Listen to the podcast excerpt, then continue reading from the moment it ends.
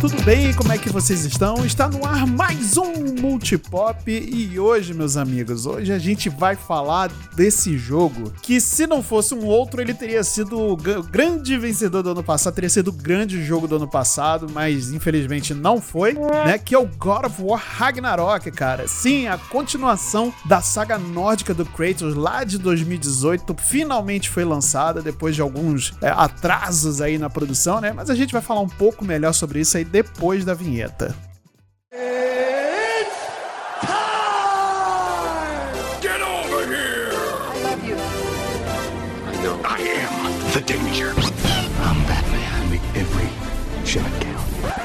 Just roll. Action. Muito bem, meus amigos. Então hoje eu, Marcelo, reuni aqui uma bancada especializada em God of War, né? Especialista também em mitologia nórdica. Quem falar que não é está errado tá? Isso a gente vai provar durante o cast. Então eu tô aqui com os meus amigos, primeiramente, sempre aqui à minha esquerda está ele, Marcel Kosugi. É isso, eu como historiador vou trazer o lado aqui mais mitológico do God of War Ragnarok, mas a gente também precisa de um especialista em paternidade para lidar com esse jogo, né? Porque, vamos falar a verdade, é muito mais sobre família do que mitologia. Caraca, então quer dizer que esse jogo tem a ver mais com o Velozes Furiosos do que com... Já que é família, né? Olha aí. E pá, hein? Né? é, aí, por falar em família, por falar em papais, estamos aqui com o papai do ano, sempre ele, o nosso querido Mandrake. E aí, Mandrake, como é que você tá? Tô bem, rapaziada. Tô bem, vamos falar aí sobre esse, esse jogo aí. E o nome da lança é Drop Near, tá? A gente começa setando isso. É, e, é verdade, vamos já deixar bem setado, né? E ela está rígida como essa abertura, que, Ai, que eventualmente ela não foi broxa que nem a Ai, outra. Ai, que né? Beleza, esse cast tá indo pra lugares estranhos. Cuidado que vocês vão fazer com essa lança aí, gente. Hum, danada.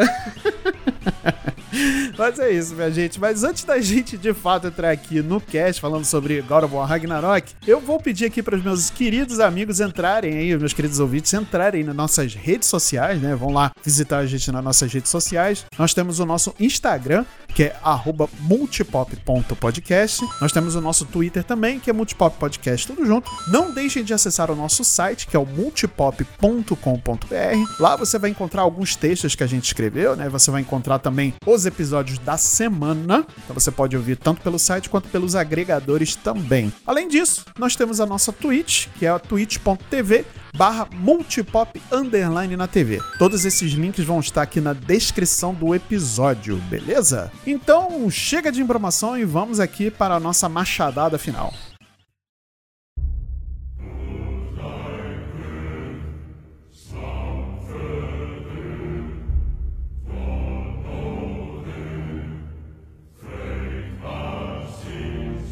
Muito bem, galera. Então hoje vamos falar aqui de God of War Ragnarok, né? Que se não fosse o Elden Ring no ano passado, teria sido o jogo de 2022, né? Mas existiu aí Elden Ring e não tem como. Elden Ring é, é fantástico, né? Enfim. Ai, cara. Ambos os dois jogos são muito bons, mas Elden Ring foi, foi aquele, aquela cerejinha bem colocada em cima do, do, do bolo, né? Antes, né? O jogo é jogado, por isso que Elden Ring ganhou. Exatamente. É, eu, eu, concordo, eu acho um bom argumento, mas eu pergunto a vocês uma coisa. Como obra artística, God of War ou Elden Ring? Olha, eu ainda vou pra Elden Ring. Não, como obra artística, God of War, né, velho? Eu hum, acho. Não sei. sei. Mas artística é, é porque é muito abstrato, né, essa pergunta. Artística você quer dizer de que forma? Então, eu parto da seguinte, do, do seguinte princípio, né, que a obra de arte como um todo, ela tem que te impactar de alguma forma. Ah, né? sim.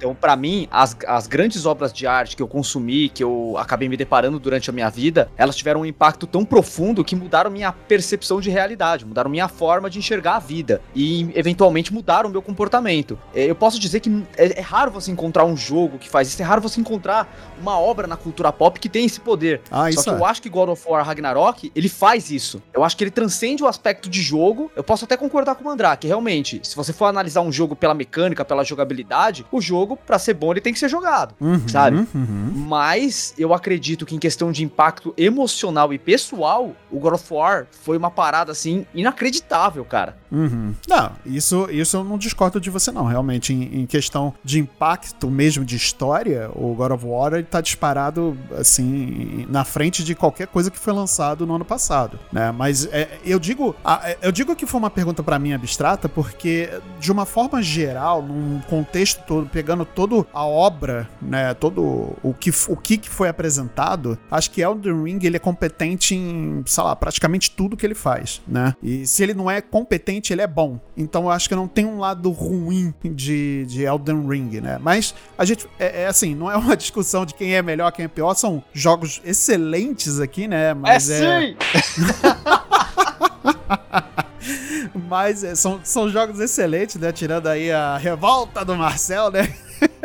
Mas eu ainda fico com, com Elden Ring, que realmente foi um jogo que, é, de, de, de, toda forma ali que ele se apresentou para mim, ele me impactou. Obviamente, a história de God of War Ragnarok é uma história muito forte, né? E a gente vai comentar é, sobre isso durante o decorrer aqui do cast. Aliás, se vocês não sabem, o cast vai estar recheado de spoiler, então se você ainda não terminou o jogo, termine e volte aqui depois para ouvir. E se vocês quiserem saber também um pouco melhor do que, que a gente achou de Elden Ring, nós gravamos um cast em abril de, do ano passado, né, falando sobre esse jogo, eu, Kate e o JV do Magela Cast, nós gravamos aí um cast, né, falando sobre Elden Ring, então vamos deixar aqui linkado também na, na descrição desse episódio, se você quiser ouvir, vai lá ouvir e prestigiar esse programa que tá maravilhoso, beleza? Mas vamos lá, gente, falando aqui então especificamente de God of War Ragnarok, né, ele é uma continuação direta do God of War de 2018, que trouxe ali uma atualização para o mundo do Kratos, né, Desde que terminou o God of War 3, né, do PlayStation 3, é, que ele acabou detonando o mundo nórdico, o mundo é, é, é,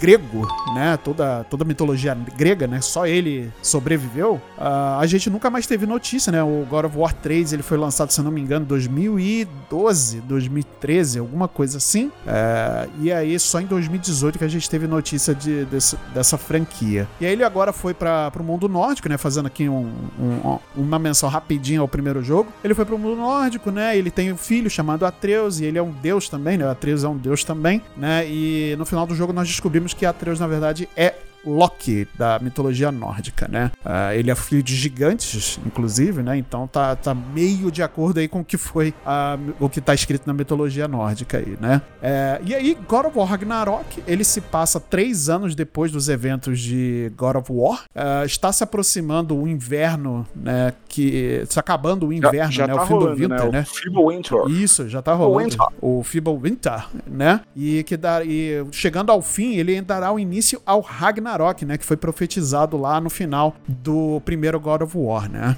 E aí, é, o, o, jogo ele já começa muito frenético também, né? Porque além de mostrar eles é, voltando de uma caçada, né?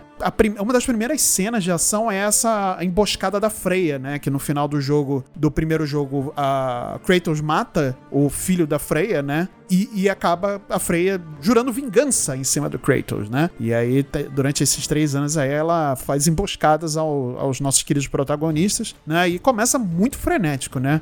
Uh, como é que foi esse começo de jogo para vocês? O que, que vocês esperavam e o que, que foi entregue? Começo de jogo deixa o cara pego, né? Porque, porra, você já começa logo com a luta, com a moscada da Freya, a luta do Thor com a. Do Thor com o Kratos, que congela um raio, que é um conceito muito maneiro, né? Uhum, é, verdade, é verdade. Isso é muito maneiro, tá ligado? Isso é muito maneiro, assim, nesse. Nesse. Nesse. Esse começo deixa o cara já empolgadaço, velho. Pois é, e não só isso, né? Além de, dessa, dessas duas lutas lutas tem alguns momentos de pura emoção também, né? Que primeiro é o Fenrir, né? Que é o, um dos lobos do, do Artreu, da Atreus, que ele tá doente, né? E ele acaba morrendo. E também ali a transformação do Atreus em um urso, né? Quando ele tá revoltado, né? Que o, o Kratos não deixa eles fazerem, explorarem ou, ou, ou não deixa viver, né? Eles estão ali só treinando, treinando, treinando pro, pro Ragnarok, né? E pra, até para ele poder se proteger e acaba o, o, durante um ataque de fúria, né? O, o, o Atreus ele acaba se transformando, desenvolvendo o poder de se transformar em animais, né? Que era uma coisa que ele já tinha perguntado lá no primeiro jogo, inclusive, né? Qual eram os poderes, dentro do qual eram os poderes dele, se ele poderia se transformar em, em animais. É, eu achei isso interessante, essa trazer isso de volta. Então, cara, é, realmente o jogo, tipo, a primeira uma hora, ela é feita para ser altamente frenética, né? E meio que mostra a que veio. É muito mais focado na narrativa do que nas mecânicas. Uhum. Você vê que é uma continuidade de fato de tudo aquilo que foi apresentado no, no 2018, né? A, a, inimizade criada entre a Freya, que é consequência direta da morte do Baldur, que é o chefão final do jogo. E você vê que grande parte daquilo que foi realizado naquele jogo está sendo. As consequências estão acontecendo nesse momento aqui, não só em Midgard, mas também em todos os nove reinos que eventualmente a gente acaba visitando nesse jogo. E, cara, é realmente para te pegar, assim. É, é, um começo, assim, extenso. Ele tem mais de três horas, assim, de início, até você pegar engrenar no jogo em si. Uhum, mas uhum. ele te coloca em várias situações que realmente te deixa pilhadaço. E eu acho que tem uma, uma característica que eu curti muito nesse começo de jogo, que diferente do de 2018, ele assume que ele é um game. Ele até usa a narrativa dos games em função à história, né? Que tem um momento que o Kratos tá lutando com o Thor, aí o Kratos morre, aparece a tela de load, né? Quando você vai é, esperar o Kratos dar respaldo, aí você ouve a voz do Thor. Não, você morre quando eu quiser. Que bom e tipo, ele, ele, ressuscita o Kratos, tá ligado? Sim. Então ele, ele brinca com a narrativa. Isso foi incrível. Nossa, é, foi muito bom fazer isso, cara. Eu achei essa sacada do caralho. Uhum. E, e se tem uma coisa que eu ainda gosto é o fato do jogo inteiro manter, tentar pelo menos manter aquele lance de ser um plano contínuo, né? De ser um plano Uhum, sequência do começo ao fim uhum. do jogo. No, no 2018 isso já era legal, mas nesse daqui Esse, eles tiveram tem que rebolar. roubadas, né? tem. Tem umas roubadas. Eles tiveram que dar uma rebolada boa pra manter a narrativa, mas eu acho que justamente por isso que é- cria uma empatia tão grande entre a gente e os personagens que estão na, na narrativa, né? Não, é fora que esse jogo ele tem um senso de urgência um pouco maior, né? Por isso que parece que eu, eu senti isso jogando, que parece que o jogo ele não te deixa respirar, né? É, mas eu acho que é proposital. É, ele tem sim os seus momentos de respiro, né? Tem seus momentos de calmaria, principalmente quando você tá ou no, no trenó ou no barco, né? Só que ele não te deixa respirar, né? Eu senti isso muito, muito urgente. Nossa, tem que, eu tenho que ir ali, eu tenho que fazer isso, eu tenho que explorar, eu tenho que pegar isso, tenho que fazer aquilo. Porque o Ragnarok é iminente, né? Então ele te dá esse senso de urgência, né? Você sentiu esse senso de urgência no jogo, cara? Eu senti, cara. Eu, Eu não senti. Eu não senti muito, eu acho que ele, inclusive, porra, fica lá. É o Ragnarok vai rolar e o Atreus fica lá dando rolê de Yak com a Angriboda, pô. É, Zero senso de urgência, tá ligado? Eu também não senti isso não, cara, porque assim, parece Engraçado. que o Kratos, é, acho que depende muito do jeito que você joga, cara. É, existem side quests pra caramba no jogo, cada uma Ah, sim. delas É. daria um jogo à parte de tão interessante que é tanto me- as mecânicas de gameplay quanto a narrativa como um todo. É verdade. Todas, todas, tudo, pra cada mundo que você vai, é meio que rola essa, esse convite ao player pra você pegar e fazer a side quest com a desculpa que o Kratos, ele sabe que o Ragnarok tá se aproximando, ele tem noção de que ele pode morrer e que ele precisa preparar o Atreus pra isso, mas também, é, em, é, em conjunto com a narrativa, o Kratos, por esse medo de perder a relação com o filho, ele quer passar mais tempo com Atreus. Uhum, Então uhum. ele, ele que faz os convites e, e meio que quebra esse senso de urgência, né? Que em determinado ponto da história, você descobre que pro Ragnarok começar, você precisa despertar o, o Ragnarok, que é um monstro composto pelo Surtur, mais a giganta de gelo lá. Aqui ele não chama Surtur, acho, ele chama Stuart, alguma coisa assim. Não, é Surturo, Surturo mesmo. É Sutur mesmo. É, que Sutur. Surtur é o nome que eu sei que eles dão pro- no- no- nas revistas do Thor. Ah, sim. Né? Aqui É o eles dão mesmo nome. nome, é É nome, tipo, é é a mesma. Eu não Pode sei ser que que nome fale que eles de um jeito diferente, mas dão. É, acho escreve que é igual. Uma coisa assim. Ele- eles chamam ele, acho que é alguma coisa, alguma coisa assim. É bem estranho, realmente, Mas de pra fato. dar o start no Ragnarok, pra ser o gatilho, precisa trazer esse monstro aí, né? O Então, monstro chama Ragnarok, né? Isso, eu não sabia da lenda do Ragnarok. É verdade, é verdade. aí, até, até esse monstro vir, cara, tipo, tá, tá tranquilo. O Kratos pode dar um rolê nos nove, nos nove reinos, Aham, tipo, andar de aham. caiaque, é, libertar a baleia, Tá de trenó. ver, ver a água viva trepando no céu, tá ligado? Tá É tipo tudo liberado. louco, exército. É tipo propaganda do exército. Antes de cair aqui, antes de. É, antes é verdade. Veja a viva três anos no céu. É bem por aí mesmo, é bem por aí mesmo. Mas engraçado, né? Vocês não terem tido essa percepção de. ah, e, e sim, é totalmente particular, né? Acho que de cada um. Acho que o, o jogo se comunica. Acho que o bom jogo ele se comunica com as pessoas de, de diferente, né? Eu senti muito esse senso de urgência dentro do jogo. Acho que em todos os momentos e diálogos eu me sentia compelido a ir em frente e tentar desviar o mínimo possível, né? Óbvio, porque eu, eu não conseguia tanto, porque eu queria fazer o conteúdo extra, eu queria fazer as outras side quests, eu queria explorar mais do mundo, é, mas eu me sentia muito compelido pelo jogo a seguir em frente. E engraçado que vocês não tiveram a mesma sensação, né? Eu, eu acho, não é nem engraçado, acho que é interessante ver essa, essas outras óticas também, né? É, você, mas vocês sentiram que o jogo foi é, demorado para engrenar ou como é que foi isso? Eu senti que ele é, ele tem cadências, né? No geral o jogo é bem rápido. Uhum. Eu acho que as side quests você não vê o tempo passar porque toda ah, side quest acaba toda toda side quest acaba contribuindo com o lore, seja é, contribuindo com o lore do Kratos, principalmente naquelas conversas que ele tem em barco, em uhum, trenó, uhum. em que ele fala um pouco mais da história dele, ou seja contribuindo com o lore dos personagens coadjuvantes, né? Tipo, a, missões relacionadas à Freya, a, a, culpa do Mimir, que ele tem essa questão que ele trabalhou pro Odin por muito tempo e Sim. ele quer essa redenção. Uhum. Então, você meio que é, acaba enriquecendo o lore do God of War como um todo quando você faz side quests, senão você não vê elas passando. Na verdade, você quer saber mais, para quem curte história, tipo God of War Ragnarok é um prato cheio. Sim, sim, sabe? sim, verdade. Mas existem momentos de cadência no jogo. Eu não digo que eles são ruins, tem gente que não gostou, por exemplo, daquela parte em Yodunheim, que o Atreus fica trocando ideia e andando aí de, de Aki com a Ingrid Boda. É, uhum. Eu achei bem legal. Eu achei que é tipo aquele respiro antes da guerra acontecer. Então, para mim, tá ok. Uhum. É tipo a comédia romântica dentro da guerra. Mas é, eu acredito que vai de cada um também. É uma, uma, essa questão de história é uma experiência muito particular. Tem gente que não se, não se incomoda com sequências, com set pieces mais cadenciados, né? Eu, eu, por exemplo, eu gosto. Cara, não vou dizer que eu achei ruim, tá? Mas eu achei meio sem propósito, tipo... Essa parte com a Ingrid Boda? É, eu achei, porque, tipo assim, tem, tem bastante coisa com, com propósito, assim, tipo, ele explica, assim, tipo, ah, uh -huh, é, uh -huh. pô, tem aqui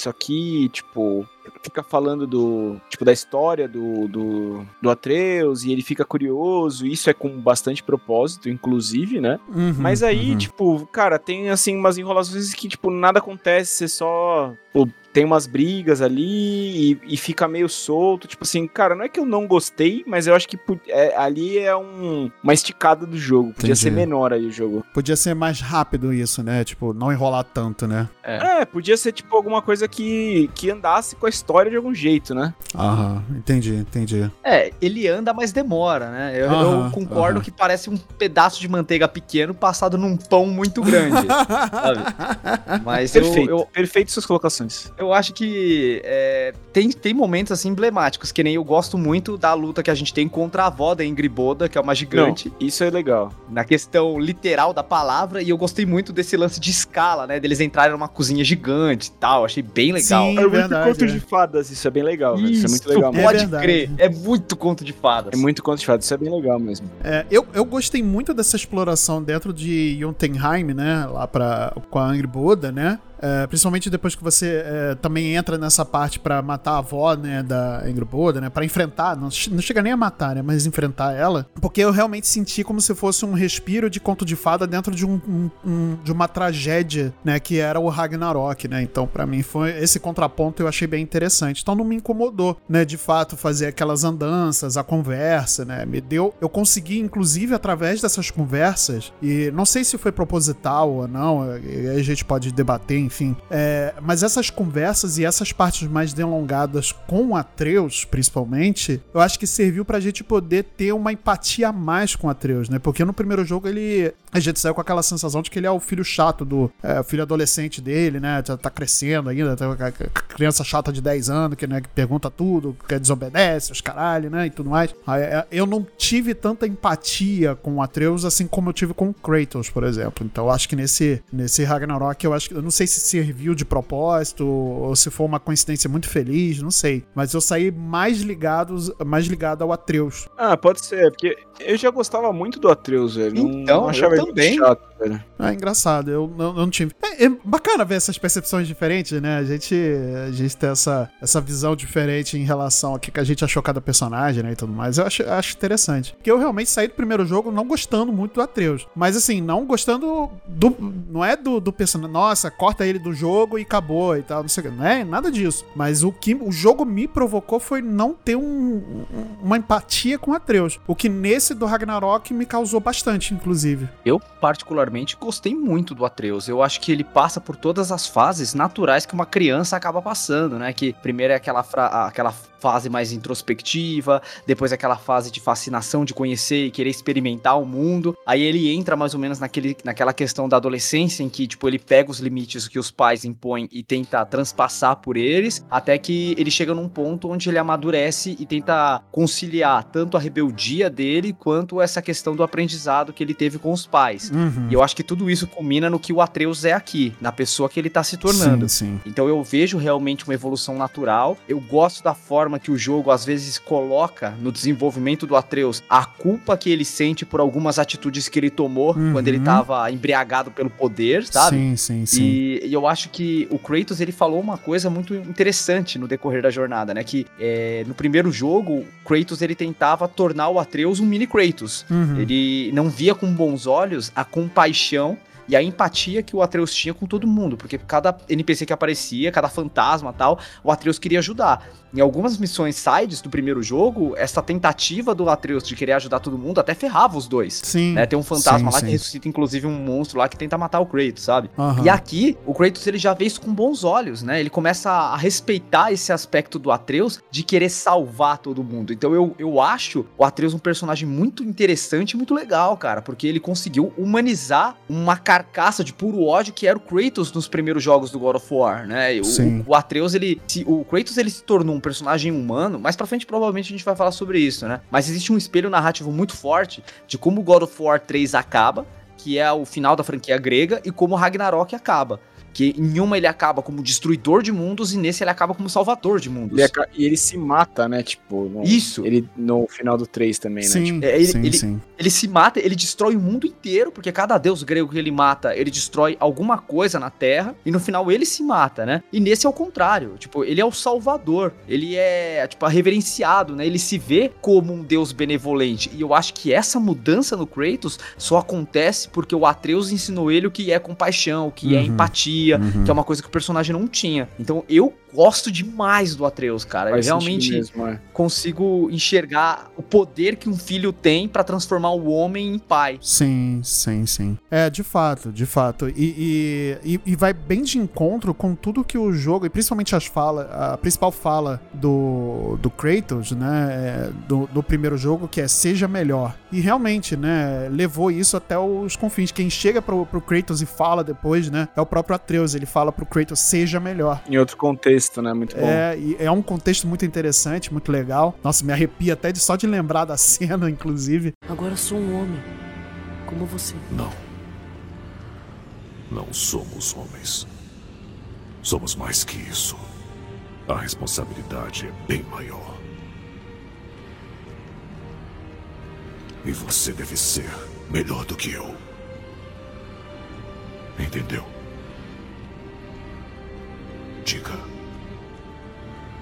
Eu vou ser melhor.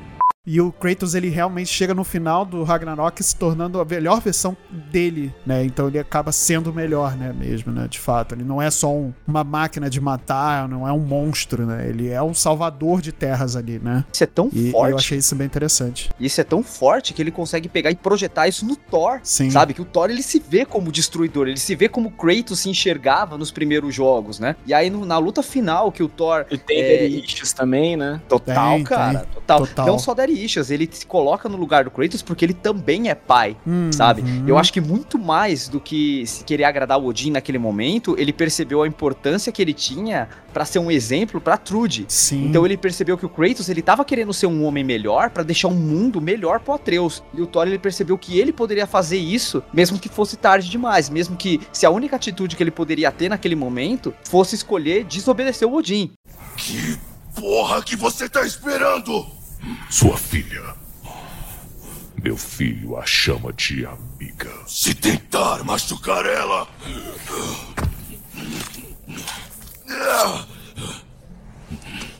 Eu não vou.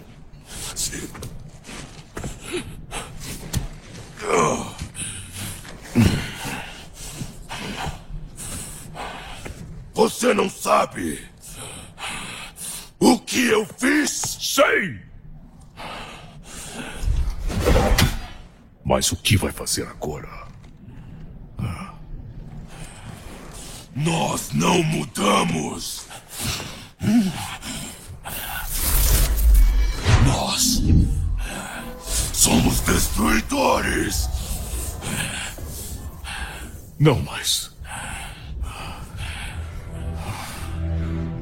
Não mais. Pelo bem dos nossos filhos, temos que ser melhores.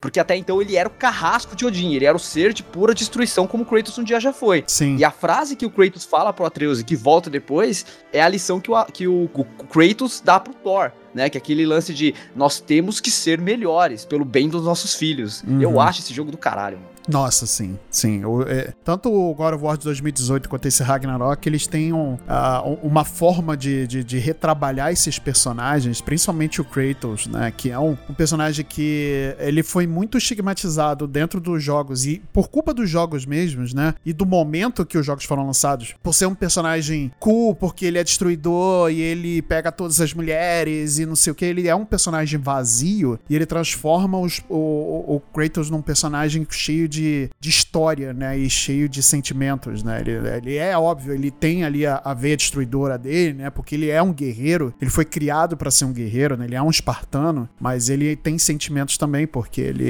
ele é um ser vivo pulsante, coração bate, né? Sangue corre nas veias dele, né? Então ele, ele, não ele não tem os sentimentos totalmente reprimidos ali. E eu acho que essa quebra começa a partir do momento que ele conhece a mãe do, do Atreus, né? Uh, e aí, o grande momento, um dos grandes momentos para mim desse jogo é quando mostra essa, esse momento da, da com a Faye, né? Então, e, e traz ali a, a Faye, finalmente a gente é apresentada a ela, né? Mas é foda, é, é o, o, boneco tá muito mal feito, olha lá o Faye.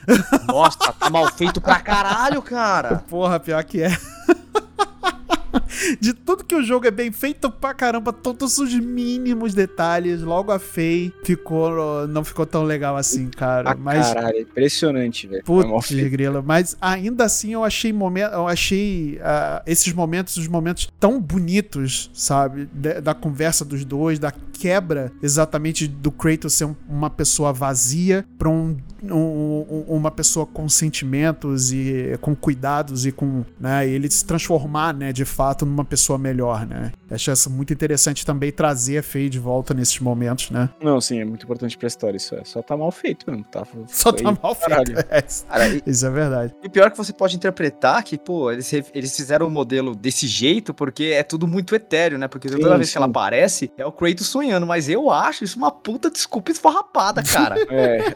How to save time. É, é isso que é, tá ligado? E eles pegaram uma atriz muito bonita pra ser a, a Faye, é né? Que é a Deborah Hall, que faz a Karen Page do Demolidor. Sim, é a própria, né? A ferinha. Não, e ela, e ela é uma atriz fantástica, assim, né? Ela é realmente fantástica. Ela entrega muito bem ali uma Faye, né? Ela consegue entregar ali toda o peso que essa personagem tem tanto pro Kratos quanto pro Atreus também, né? Que é a, a mãe que ele teve por muito pouco tempo. Ele não teve é, relacionamento com ela, né? Até, sei lá, a idade mais tenra dele, né? Então. E você tem um desenvolvimento muito sutil da personagem, né? Porque assim, você consegue ver traços dela no Atreus, traços físicos até, eles esconderam uma atriz que, que lembra o jeito que o Atreus foi modelado. Uhum. É, e você consegue ver o lado carinhoso, principalmente dela lidando com o Kratos, mas você vê que ela era também uma guerreira feroz. Principalmente algumas side quests, que assim, assim como tem um, um, um raio congelado no meio de Midgard, porque o Thor lutou com o Kratos, uhum. existe um raio congelado também lá no reino dos elfos, se eu não me engano, dos elfos ou... É, Do, é, um, é em Vanaheim, Vanaheim. É Vanaheim, é, Vanaheim. Vanaheim. Tem, um, tem um raio congelado lá também, e aí você tem que pegar e fazer algumas missões para você liberar o passeio de barco nessa região, e você consegue, através de side quest, saber o que, que aconteceu para gerar aquele raio. Uhum. E você descobre que em algum momento a Laufey lutou contra o Thor usando o machado Leviatã, e a batalha foi tão feroz que aconteceu a mesma coisa. Então você consegue perceber que a Fei, ela tinha um lado lado altamente carinhoso, delicado, sensível, mas também ela era uma guerreira feroz a ponto de conseguir lutar de igual para igual com o Thor, cara. É Isso eu achei uma sacada muito da hora. Não, muito, muito. E o Thor ali é um dos principais deuses, né, do, da, da, dos Aesir, né? Ele é um dos mais poderosos, inclusive é a máquina de matar de Odin, né? Odin em si, ele é muito poderoso, mas ele não é fisicamente tão forte quanto o Thor, né? Que é o deus do trovão, né? E tudo mais. Então é, é, é muito bacana ver, essa, ver essas,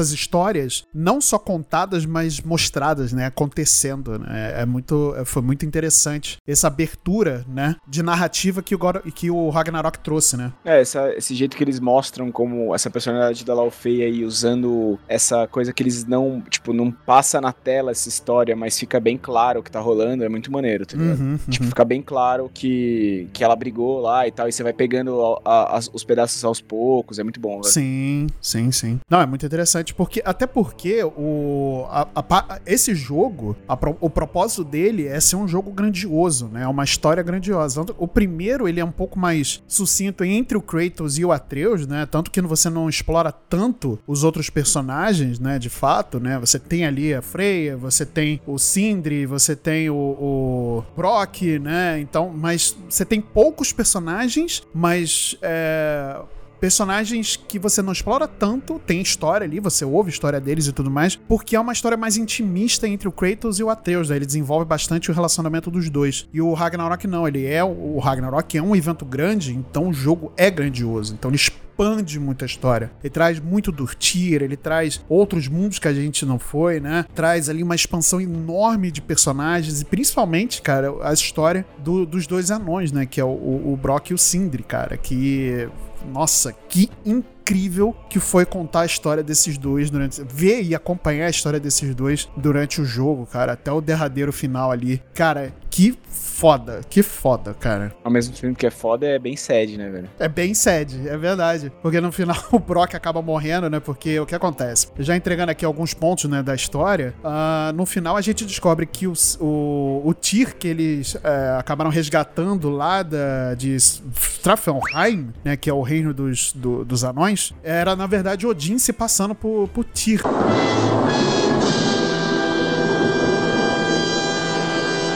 Pra poder pegar os planos ali, sabotar toda a ação ali da, da, da- de Freya, Odin, da- de Freya, Kratos, né?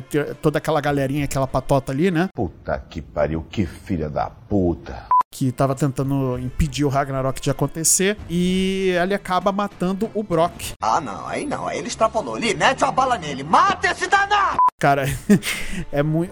isso tra- desenvolve ali uma reação do Sindri, né? Que acaba culpando o Atreus e o Kratos pela morte do irmão dele, né? Que ele tem, eles têm, apesar de eles brigarem muito, eles têm uma ligação muito forte, né? E, cara, foi- é, é muito, é muito bom ver, poder ver. Foi muito triste, né? Ver essa morte, mas também. É, e ver como é que o Sindri acabou é, desenvolvendo um ódio mortal ali de, de todo mundo, sabe? Cara, é, é muito bom a. Tipo, a Freya vai e fala, tipo, não, é, não acho que eu que tenho que escolher matar o Odin, acho que, pô, sei lá, Uhum. é, não é assim que se faz. Aí vem o, veio o Sidri e, tipo, foda-se, eu vou matar esse filho da puta, tá ligado? É verdade. E, eu não tô nem era um- aí pra essa merda, tá ligado? Sim, sim. E foi exatamente um discurso que a Freya, ela vem desde o do primeiro jogo, de querer se vingar do, cada vez mais do Odin, né? E acaba ficando muito forte esse, esse ódio pelo Odin no segundo jogo, né? Depois que ela acaba descobrindo certas coisas que o Odin fez, né? Em relação aos poderes dela, né? Enfim, acaba ficando um ódio muito poderoso para que no final ela acaba se livrando do ódio, muito por conta do, do- das conversas e, do, e da amizade dela com, com o Kratos, né? Que vê que o Kratos acaba se livrando do ódio dele também, porque ele, ele sofreu consequências por ter é, matado deuses, né? E tudo mais. Ele, ele teve ali as consequências na vida dele, então ela, ela acaba também se livrando parcialmente desse desejo de matar pelo- do, o- do Odin, né? Mas o,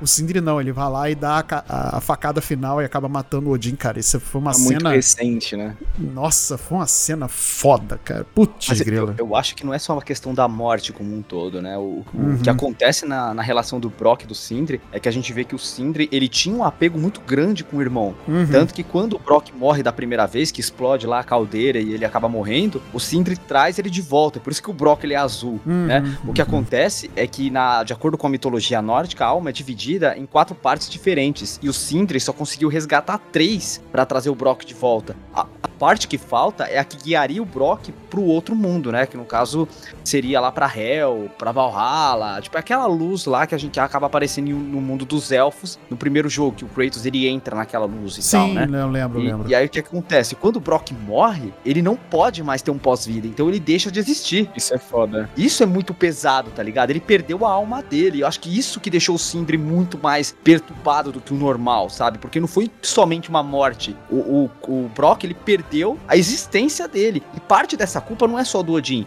mas do Sindri, porque se ele não tivesse sido egoísta e, trouxer, e trazido o Brock de volta à vida, é, o Brock ainda teria um pós-vida, sabe? E o, o, o Sindri, ele privou o Brock disso, cara. Pra não perder o irmão. Então, tipo, é um conjunto de coisas que fez o Sindri degringolar. E isso se reflete na aparência dele, porque Mas desde o o Sindri se começo. cobra muito também, tipo, porque meio que ele, ele que era o cara que tava dando o zagado pra cima do, do Atreus, tipo, indo nas ideias erradas do Atreus, tá ligado? Sim, sim, Não sim. as ideias erradas, mas ele que tava, tipo, fazendo os bagulho na escama e tal, e coisa falava pra não fazer, e aí, tipo, ele que tava. Ajudando, né? o É, Atreus a. então, aí ele fica, a- a- puta, ele fica biruleibe das ideias, tá ligado? Porque, Fica, porra, tipo, fica. foi no final mesmo, mesmo, foi minha culpa, tá ligado? Bem, Sim, E a desconstrução do personagem é da hora que se reflete na aparência, porque desde o primeiro Sim. jogo, a gente vê que o Sindri, ele tem uma mania com limpeza absurda, assim, beirando toque, né? sim. E depois que o Brock morre, ele perde isso, e você vê que ele vai ficando encardido e sujo, a ponto, tipo, de no final do jogo, Tá ele tá sem mesmo. pé, é, ele tá sem sapato, sem luva, coisa que ele não usava nem a pau, ele tá completamente sujo, destruído. Então você vê que aquele ressentimento, aquele sentimento ruim que ele tem dentro dele, se, de- tá externalizado do jeito que ele tá vestido, né, na aparência dele. sim. Eu achei que, é, tipo, esse foi um dos personagens que teve um dos arcos mais complexos em todo esse jogo, cara. Sim, pra caramba. Porque é, é- é o que a gente falou, né? O, o Sindri, ele, ele ajuda o Atreus, né? Na busca pelo Tyr, né? Pelo, pra libertar o Tyr, o Tyr, né? Porque sem o Tyr não teria como evitar o Ragnarok, entender mais sobre o Ragnarok, né? Enfim. E aí, no final, tudo, tudo acaba se juntando, né?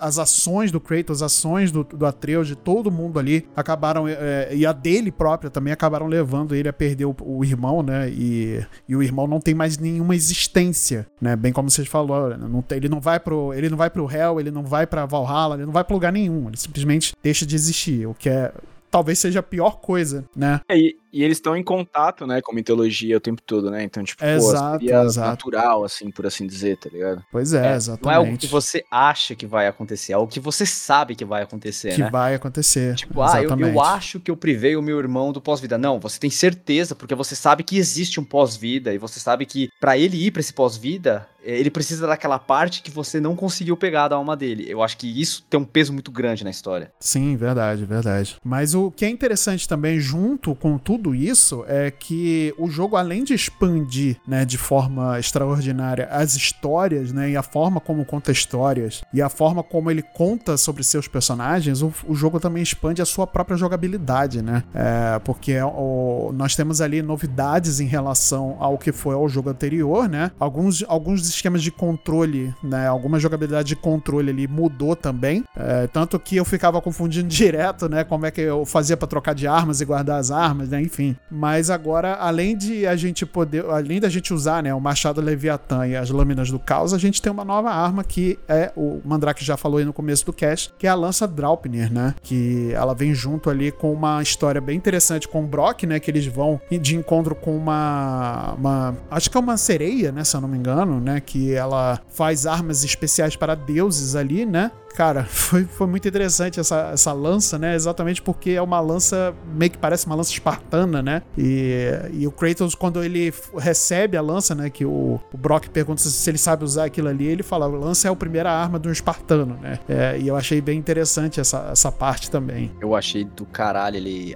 Tipo, pegar uma lança, porque realmente a gente já viu o Kratos usando essa arma lá no Ghost of Sparta, né? Uhum, uma das armas uhum. secundárias que ele pega e, e, tipo, é muito estiloso ele usando o escudo espartano e a lança. E você vê que o Kratos, ele usa a lança de fato como um espartano aqui. Apesar de ser uma arma nórdica, ele Uhum. tem toda a postura, né, de um espartano. Eu achei isso muito, muito condizente com toda a mitologia que o personagem carrega até aqui. É verdade, é verdade. Ele é um grego, né? Ele é um espartano, né? Então, ele tem ali a memória do, do- de guerra dele, né? Você vê que até a- o machado Leviatã, ele ainda é meio desajustado, né? Pra usar. Ele não consegue usar tão, tão facilmente como, por exemplo, um nórdico, né? Eu brisei nisso, como ele usava bem o machado, velho. Jura? Não, eu, pra- mim ele usa o machado Nossa, de uma mim forma é- bem menos habilidosa do que as lâminas ou a, ou a lança. Tá louco. por Pra exemplo. mim, até as lâminas ele usa mal perto do machado pra mim, velho. Tipo, tanto que ele tá Entendi. familiarizado com o machado por ser uma parada importante pra ele, tá ligado? Que era da Laufey e tal. Uhum, É, ele uhum. chega a verbalizar isso, que a arma que ele mais gosta é o machado. Hum, porque, é verdade. porque enquanto as lâminas representam dor, né, representam o motivo dele ter perdido a família grega dele, o machado, ele representa a lembrança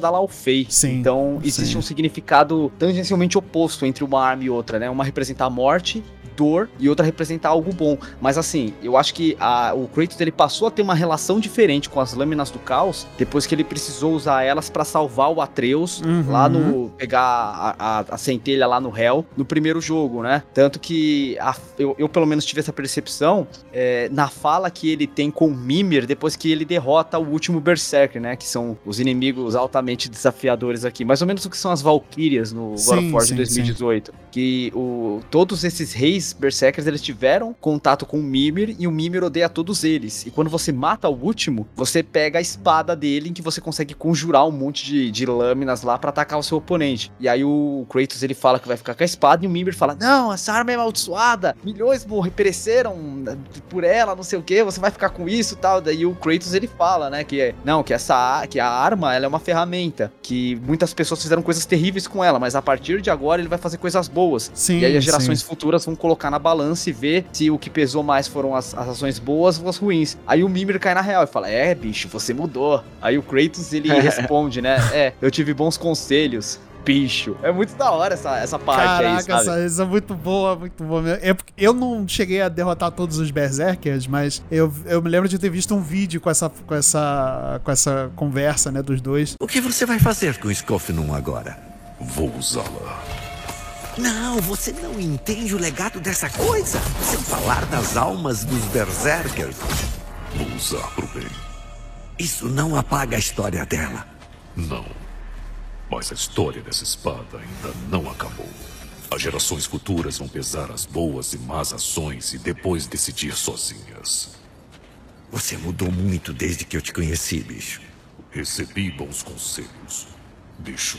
Cara, que isso. Nossa, é de arrepiar. Nossa, eu não é vi de isso. arrepiar. Bom pra caralho, velho. Eu não quero Porra, matar os é muito-. A melhor parte é o Kratos chamando o Mimir de bicho, porque o Mimir De tem essa bicho. fala meio hippie assim e tal, e o Kratos, tipo, todo serião falando bicho. É da hora. Ele deve ter falado brother em inglês, né? Porque o Mimir chama ele de brother. É, brother. Brother. Brother. é. Pode crer. Inclusive, eu, eu queria mandar um abraço aí pra todos os dubladores do God of War, que a localização Nossa. ficou do caralho. boa, né? Sabe? Puta eu acho que foda o. Mimir, ele ter esse, essa, essa fala, assim, esse gingado meio hippie, assim, de, de Aham, falar, tipo, aham. bicho, mano, sabe? Eu gosto disso. Sim. E principalmente algumas referências à nossa cultura pop. Por exemplo, quando o Kratos ele, ele sofre algum dano de fogo, o Mimir ele lança um tá pegando fogo, bicho, igual o Faustão, tá ligado? Eu achei fudido esse tipo de referência, É tá ligado? muito foda, muito foda. Olha, a dublagem em português, né? A localização em português não deve nada à dublagem original. Nada, nada, nada, nada. Toda vez que se fala de localização boa, não tem como lembrar de Yu Hakusho. Não Isso tem. é muito uma coisa que aconteceria em Yu Hakusho, do tá pegando fogo bicho, tá ligado? Putz, seria, né? Rapadura doce, mas não é mole não, hein? É muito bom. Rapadura é doce, mas não é mole não. Aí tem é, é, você é grande, mas és dois. Eu sou pequeno, mas não sou meio. Ah, eu sou É, Toguro. Chuta, chuta que é macumba Ah, também. eu sou Toguro é bom. Ah, eu sou Toguro, é ótimo, cara. Ah, eu sou Toguro.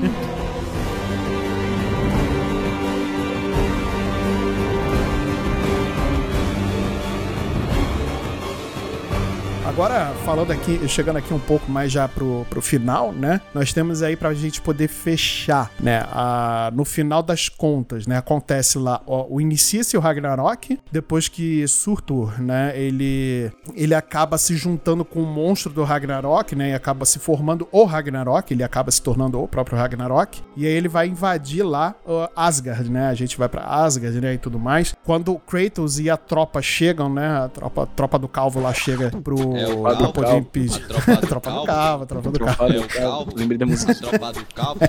Toca aí, DJ. aturar.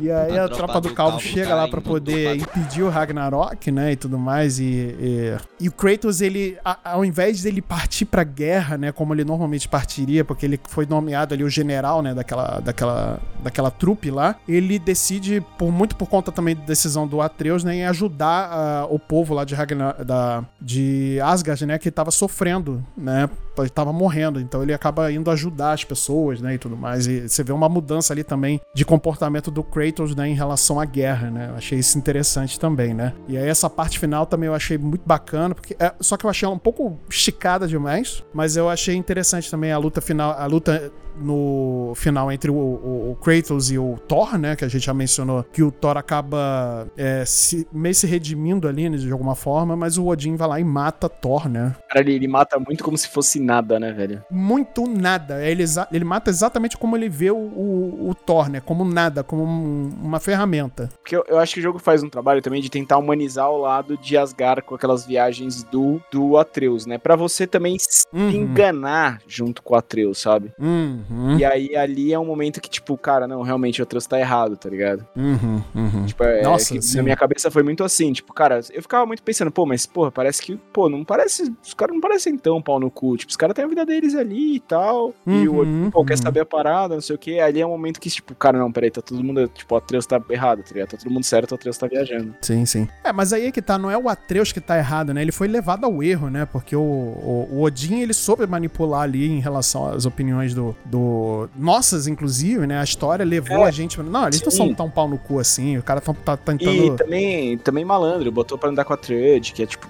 que acaba no final até acaba, tipo, eles, eles acabam ficando do lado do Atreus, mesmo o Atreus tendo matado Isso. o Odin, a Trud e a Lady Sif, sabe? Isso, É que você vê que rola, rola uma construção em relação a isso, né? No- quando o Odin vai falar pela primeira vez com o Kratos, que ele chega na cabana junto com o Thor, você já vê que o cara, ele é extremamente frio. Ele não tá preocupado com as pessoas em si, ele tá preocupado com o que as pessoas podem oferecer pra ele. Sim. Tanto que ele vai falar dos netos dele, né? Dos filhos do Thor, vai falar: Ah, você matou aqueles dois, eu não me importo, eles eram inúteis. Mas o Baldur, ele sentia seu valor, ele era o melhor batedor que eu tinha. Tipo, ele, ele não tá preocupado com a pessoa Baldur, ele tá preocupado com a função que esse cara exercia e que agora não tem ninguém pra fazer isso. Então, eu acho que isso já mostra bem quem é o Odin. E naquele momento em que o Odin meio que tenta é, comer a mente do, do Atreus pelas beiradas, ele vai usar justamente a maior força do Atreus, né? Que é a empatia, Uhum, que é o benefício da dúvida, que o Atreus ele quer realmente uma saída pacífica pra todo mundo. E o Odin ele percebe isso pela fala do Tyr, ele alimenta isso no Atreus vestido de Tyr, né? E aqui ele meio que vai manipulando o Atreus pra conseguir o que ele quer, que é aquele lance da máscara lá que parece do que realmente parece do máscara. É verdade, né? Rapaziadinha, é, não, rapaziadinha informada. Que porra é essa máscara? O que, que, o, que, que o Odin queria, tá ligado? Então, eu tenho teorias que a questão do, do Odin é que ele não sabe qual o propósito dos deuses. Ele não sabe por que, que os deuses estão na Terra, qual o propósito deles, pra onde eles vão quando eles deixam de existir. Ele não tem essa noção. Ele quer conhecimento. O Odin, na mitologia nórdica original, não que a gente possa levar em consideração, né? Que muita coisa é distorcida aqui, eu acho que em benefício à história. Eu acho ótimo, sabe? Mas é, o Odin, ele sempre foi obcecado por conhecimento, né? Se ele perdeu um olho, é, ele teve várias questões aí, vários mitos relacionados ao Odin, é ele abrindo mão de várias coisas pra ele conseguir conhecimento a todo custo, Uhum, sabe? uhum. In- Inclusive, da mitologia nórdica, ele não é benevolente necessariamente, né? Ele é justo, mas em certos momentos ele é bem babaca pra ele conseguir o que ele quer. Uhum, E a uhum. máscara ia dar um conhecimento além. Ele, ele ia acabar sendo é, agraciado com um vislumbre de uma existência, de uma dimensão diferente, né? Então ele precisava reunir todas as partes da máscara para ele ver como a existência começou, que nem os deuses sabem exatamente como foi. Uhum. E Você acha que o jogo vai pra esse lado no, no futuro? Cara, eu não sei, mas sinceramente, depois de ter jogado todo esse jogo, eu acho que não importa mais. Porque quando a gente recebeu o God of War de 2018, a grande pergunta sempre foi: depois que ele passar pela mitologia nórdica, pra onde o Kratos vai? Sabe? A gente queria saber qual a outra mitologia que ele ia destruir. Uhum. Eu acho que depois do Ragnarok, é, a pergunta que fica pra gente, que acompanha essa história, é qual outro aspecto familiar eles vão desenvolver? Como eles vão construir a personalidade desse personagem? O que, que ele vai fazer daqui pra frente, sabe? Uhum. Eu acho que é, a questão do, do mito é interessante pra você é, fazer o personagem evoluir como pessoa, e não o contrário, como era antes, tá ligado? Ah, eu, é, para mim, na minha cabeça também era isso, né? Essa máscara servia como conhecimento infinito do, de tudo que existisse ou que era possível existir no, no universo, e era isso a sede do, do de Odin, né? De sua, a sua sede infinita de conhecimento, né? De saber, né? De, de ter. Pra ele, o grande poder, na verdade, era a sabedoria, era saber as coisas, era ter o conhecimento das coisas, né? Então acho que pra mim a máscara é mais, é, é- é mais por isso, né? Pra saber exatamente é, pra onde, onde a gente vai, o que, que a gente fez e o que, que vai ser e tudo mais. Então acho que era, era mais ou menos isso, né? Ele ia domi- dominar a- a- as pessoas através da sabedoria, né? Assim, é, o jogo ele é bem curioso em alguns momentos, né? Em alguns pontos ele é meio autoconsciente que ele é um jogo, principalmente quando chega nas normas, que são as três anciãs da mitologia nórdica, em que elas falam com o Kratos como se ele fosse um personagem mesmo, Uhum, né? Ela, uhum. Eles usam termos de teatro, de roteiro, né? Ah, você é o personagem principal, você tá preocupado com o segundo ato e tá esquecendo do terceiro. Tipo, ela tá falando com estrutura de roteiro. Ela não tá falando como se ela estivesse dentro da história. Parece que é o roteirista falando com o Kratos. Uhum. Eu achei essa uma sacada muito legal. Mas, em contraponto a isso, eu acho que dentro do lore da história, a gente vê que os gigantes de Jotunheim, eles tinham acesso a conhecimentos e magias que o Odin não conseguia compreender. Eu acredito que eles tinham uma proximidade muito maior com os, o- os seres primordiais, que de uma certa forma deram origem aos deuses. Sabe? Uhum, Eu acho uhum. que as normas elas são uma manifestação disso. é, e o fato do Atreus estar indo procurar outros gigantes provavelmente vai dar indícios do que, do que eram essas criaturas primordiais, qual era o propósito delas e por que, que aquela máscara foi construída. Uhum. É por isso que o Odin precisava de um gigante para montar aquela máscara. Uhum, Sabe? uhum. Então eu acredito que o contexto dessa máscara vai se desenrolar a partir do momento que a gente acompanhar o Atreus conversando com gigantes mais experientes que tinham conhecimentos que o Odin queria. Uhum. Então eu acho que em algum momento isso vai se desenrolar sim. Mas, é, novamente, eu acho que tudo isso vai ser uma desculpa pra desenvolver o Atreus como pessoa. Eu não sei Uhum. como que vai ser o futuro da franquia God of War. Mas eu acredito que vai por dois caminhos diferentes. Que a gente vai ver o, o caminho do Atreus, aí sim, migrando pra outras mitologias, atrás desses gigantes, em busca desse conhecimento sobre essa máscara aí. E a gente vai ver o Kratos nesse processo de redenção dele pra ele se tornar o salvador daquele mundo. Sim. E não mais o destruidor que ele foi durante o God of War 3. Sim. E, e para mim, o Kratos, eu acho que ele agora vai acabar buscando não, não só esse caminho de, de redenção, mas além disso, ele vai acabar se assentando, né? Eu acho que ele vai acabar indo pro caminho de. Acabou, acabou, minha, acabou ser minha, minhas batalhas. Né? Tudo que eu tinha que fazer, eu fiz e agora eu vou, eu vou me aposentar. Né? Então, acho que ele vai. vai é, não sei como que vai ser o futuro da franquia, né? Ainda não foi anunciado. A única coisa que a gente tem certeza é que não terá mais jogo da mitologia nórdica, pelo menos até segunda ordem, né? A, a notícia Ah, que a gente tem. isso, eu não sabia. É, o, o Cory Barlog, né, que é o criador, né, enfim, ele é o grande, é o grande cabeça ali por trás da franquia God of War, né, ele já falou que a, a mitologia nórdica não vai ter outro jogo, né, que são só esses dois, né, e que vai ser a partir daí também ele não deu outra informação, né, o que que vai ser, o que que não vai ser, quem vão ser os próximos, é, os protagonistas, né, né, se a gente vai ter um jogo protagonizado pelo Atreus ou não, né, enfim. Tem uma O que a gente pode ter pista. É, talvez uma DLC, né? Mostrando um pouco mais ali da, da busca do Atreus, né? E pode ser que no final dessa. Assim, jogando, fazendo especulações, né? A gente tá sentado aqui na mesa de reuniões, fazendo a famosa mesa de reuniões. Aí, Mandrake, olha aí. Mesa de reuniões aqui, né? Fala da, da, da Sony, senta lá e fala: tá, essa DLC a gente vai fazer aqui com o Atreus, né? Que a gente já apresentou uma jogabilidade com ele, inclusive, durante o, o God of War Ragnarok, né? Que eu achei interessante, né? E aí a gente faz um- uma busca, um- uma campanha aqui, ele buscando outro gigante, né? Aquelas, as almas do gigante, né? Que estão naquelas pedrinhas lá com a Agriboda. E no final ele vai se encaminhar pra uma outra mitologia, né? Pra poder continuar a busca dele, né? E aí Uhum. é, pode ser que. Talvez. Olha, ficaria interessante até se fosse isso, né? Não que fosse apresentada uma nova mitologia agora numa possível DLC, né? Eu acredito que não vai ter DLC, ainda mais porque no final do ano passado, o diretor do jogo, que é o Eric Williams, que ele tinha sido um dos diretores criativos do God of War 2018, ele já disse que ele não vai lançar DLC nenhum, que tudo que tem que ter no jogo tá no jogo principal. Ah, tá. Hum. Então talvez será que eles lancem dois jogos, porque eles foram pra caminhos muito distintos, o- o Atreus e o Kratos. Tipo, acho que talvez o Atreus fique na mitologia nórdica e o Kratos saia, né? E tipo, tem aquele, aquela coisa que o Marcel tinha mencionado na gravação que deu cagada. Olha aí. É. o... Entendedores entenderão. Ele tinha mencionado que a, magia tá presa com a terra, né? Uhum, Então, tipo, uhum. se a magia tá presa com a terra, qual é, tá ligado? Se a magia tá presa com a terra, o que, que vai rolar? Tipo, não, é, ele tem que, tem que ser muito bom pra mudar isso, tipo, ele sair do lugar que ele tá e não ficar vazio, né? Tipo, ele levar poder e tal, porque Uhum, o contexto uhum. que eles fizeram, assim, foi meio tipo, cara, acho que quando eles fizeram o God of War 3, meio que, tipo, cara, foi, deve ter sido uma demanda da Sony, não mata, não mata esse maluco, tá ligado? E aí ficou abertaço e tal, e até teve uma dica X no, no, como é que chama? No Ascension, que não foi pra Uhum. lugar nenhum, tá ligado? E, Uhum. e aí agora ele tava na metodologia nórdica e, e começou do começo. Tipo, como é que você vai fazer essa transição pra outra metodologia de um jeito que não fique, sei lá, que Jogado, seja né?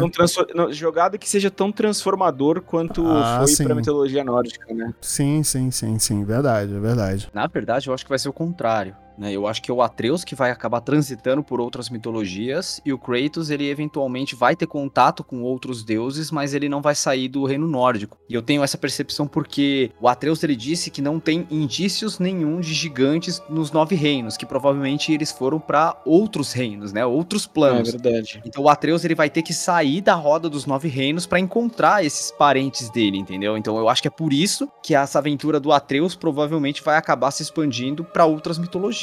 É, Já o Kratos, a gente também tem indícios que ele pode ter contato com outras mitologias, né? Por exemplo, o, é, dentro dos colecionáveis que tem no jogo, a gente vê várias cartas, vários textos diferentes citando outras, outros planos, né? Tem até as relíquias de Tyr, cada uma delas é uma relíquia de uma mitologia diferente. Tem É o Olho de é. Horus, tem umas paradas celtas. O próprio Mimir, ele dá a entender que ele veio da mitologia celta, né? Que ele não era necessariamente da mitologia nórdica. Uhum. E tem um, se eu não me engano, o Tyr, né? Depois que você fecha o jogo, é um spoiler aí, mas a gente bem que avisou, né? É, tem como você libertar o Tyr verdadeiro. Isso. Ele tá isso, naquele isso. mundo lá onde você tem os, os corvos pra você abrir os baús e ter armaduras diferentes, né? Então você consegue libertar o Tyr ali. E a partir do momento que você liberta ele, você Tem consegue um o Tyr. Oi? Ele tá em Muspelheim, o Tyr, faz sentido. né? Não, não é Muspelheim, não. É, é aquele outro mundo lá que só tem baú. Só tem os baús É, e os Muspelheim. corvos. Ah, Muspelheim não, é Nif- Niflheim. Nilfheim. Niflheim, É, isso. Nilfheim, isso. Ele tá em Nilfheim, daí você liberta ele e você consegue pegar e encontrar o Tyr em vários pontos dos nove reinos, né? Você, por exemplo, a Forja, onde você criou Ragnarok, ele vai estar lá sentado olhando, Uhum, ah, perto uhum. da baleia que você liberta. E quando você encontra ele lá no- no mundo onde tava o, o Frey, né? O, o irmão da, da Freya. Ah, sim, Vanaheim. Ele tá fazendo Tai Chi. Isso, Svanaheim. Ele tá fazendo Tai Chi, tá ligado? E Uhum. você já viu que ele foi pro mundo, pro, pra mitologia chinesa em algum momento, sabe? Então, talvez o Kratos ele acaba, acabe trombando com, com personagens da mitologia chinesa, ainda mais porque tem vários personagens que eles são viajantes. Você tem, por exemplo, o Rei Macaco, né? O Son Goku, que ele é um viajante, né? Ele vai pro Uhum, oeste. Então faria uhum, muito sentido ele trombar o Kratos na mitologia nórdica. Então talvez não seja o Kratos que vá pra outra mitologia, mas sim personagens de outras mitologias que acabem visitando Kratos e ensinando lições que acabem fazendo ele evoluir como ser humano ou como Deus, né? Pra ele se tornar aquele Deus benevolente que ele se viu naquela profecia dos gigantes lá naquele painel no final do jogo. Uhum, uhum. Verdade, é verdade, é verdade. É esperar pra gente ver, né? A gente não tem certeza do que, que vai acontecer. Eu realmente gostaria de ver mais da história do como eu, eu- mencionei, né? A gente tem ali ah, uma parte que a gente joga, aliás, muita parte que a gente joga com o próprio Atreus, né? Eu gostei da jogabilidade dele, inclusive. Eu acho que se for desenvolvido, acho que dá pra ter um jogo que a gente seja eh, totalmente. que o Atreus seja o, o próprio protagonista, que a gente controle na ma- maior parte do tempo. E eu não acho, não acharia ruim,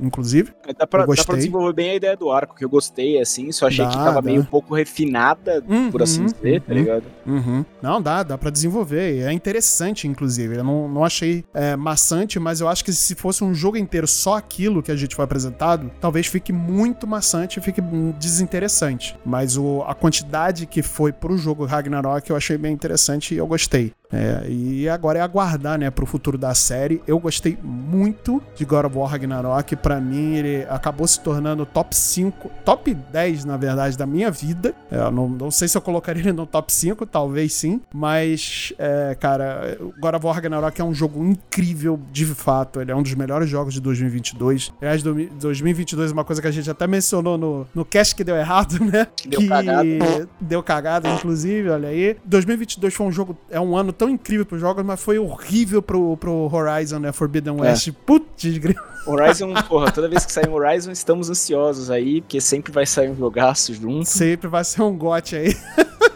Não, um jogaço não, sempre vai sair vários, cara. Vários, É né? impressionante o péssimo timing da, da galera da Guerrilla, porque, puta, mano, todo ano que eles lançam o Horizon é tipo a concorrência desleal, cara. É verdade. É embaçado verdade. mesmo.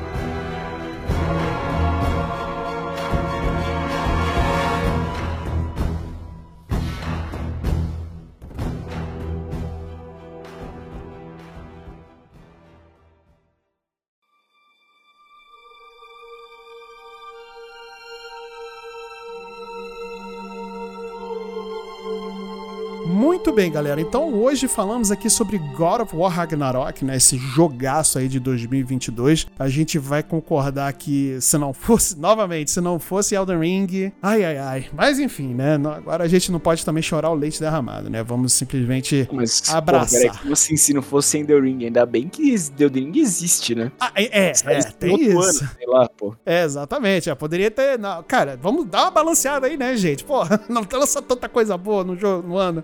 Senão a gente fica sem, Pelo, pelo sem contrário, dinheiro pra comprar tudo.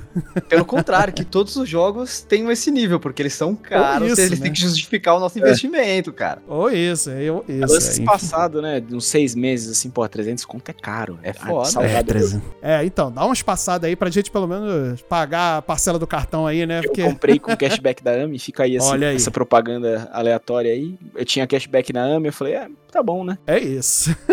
muito bom, muito que bem. Então, feita a propaganda aqui do AMI, vamos lá então, encerrando. Gente, eu, eh, antes da gente encerrar, quero aqui agradecer né, aos meus companheiros pra gente, por esse cast maravilhoso que foi, que ficou fantástico. Cara, agora o Ragnarok é, é sensacional. Eu acho que perde. tipo, uma das coisas também que acho que fez perder o, o, o, o GOT é que perde o impacto do seu primeiro jogo.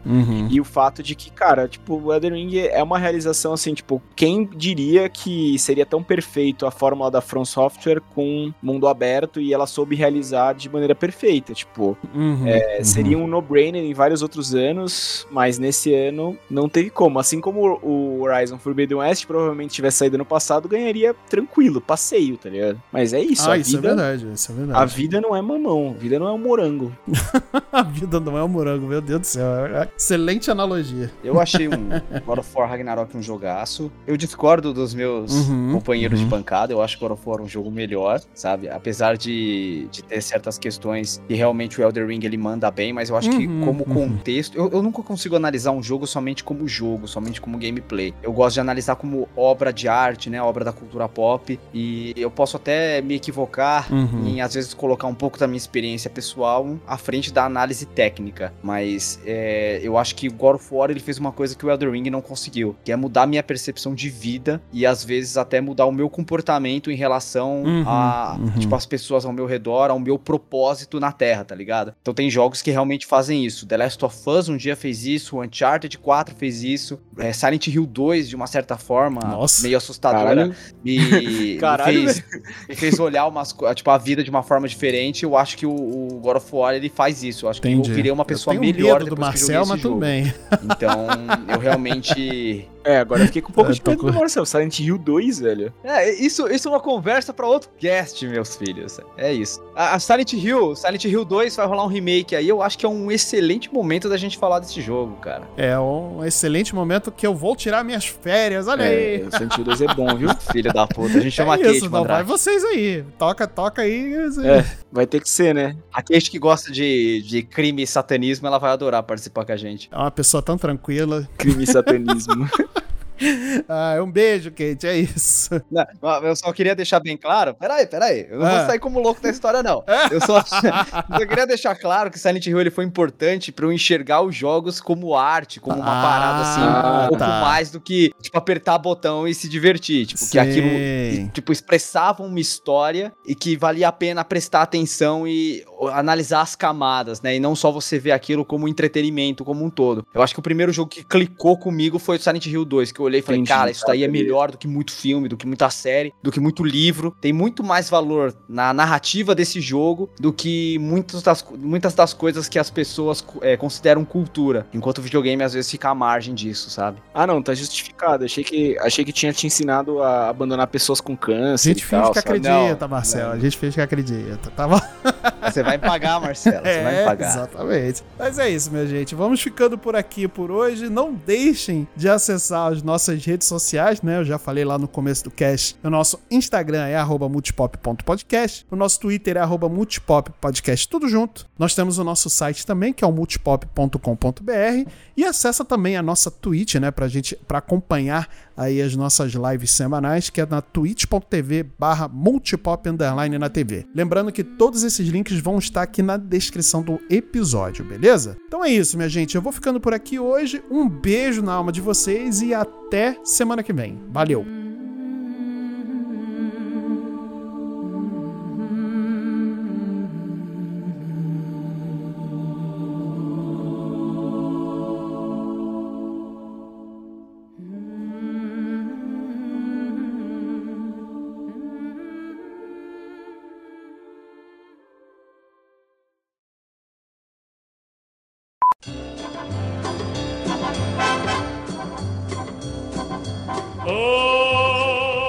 O Fenrir, né? A Hela realmente não teve citação ainda. Eu acho que Pessoal, pessoal, talvez. Oi. pessoal, deixa eu só interromper um pouco. Eu preciso parar a gravação porque chamado da natureza. Caralho, Ixi, beleza, vai lá. Cara, sim, tem que pagar um jantar. Paga, para Pera aqui o aí. Audacity ou não? Só es-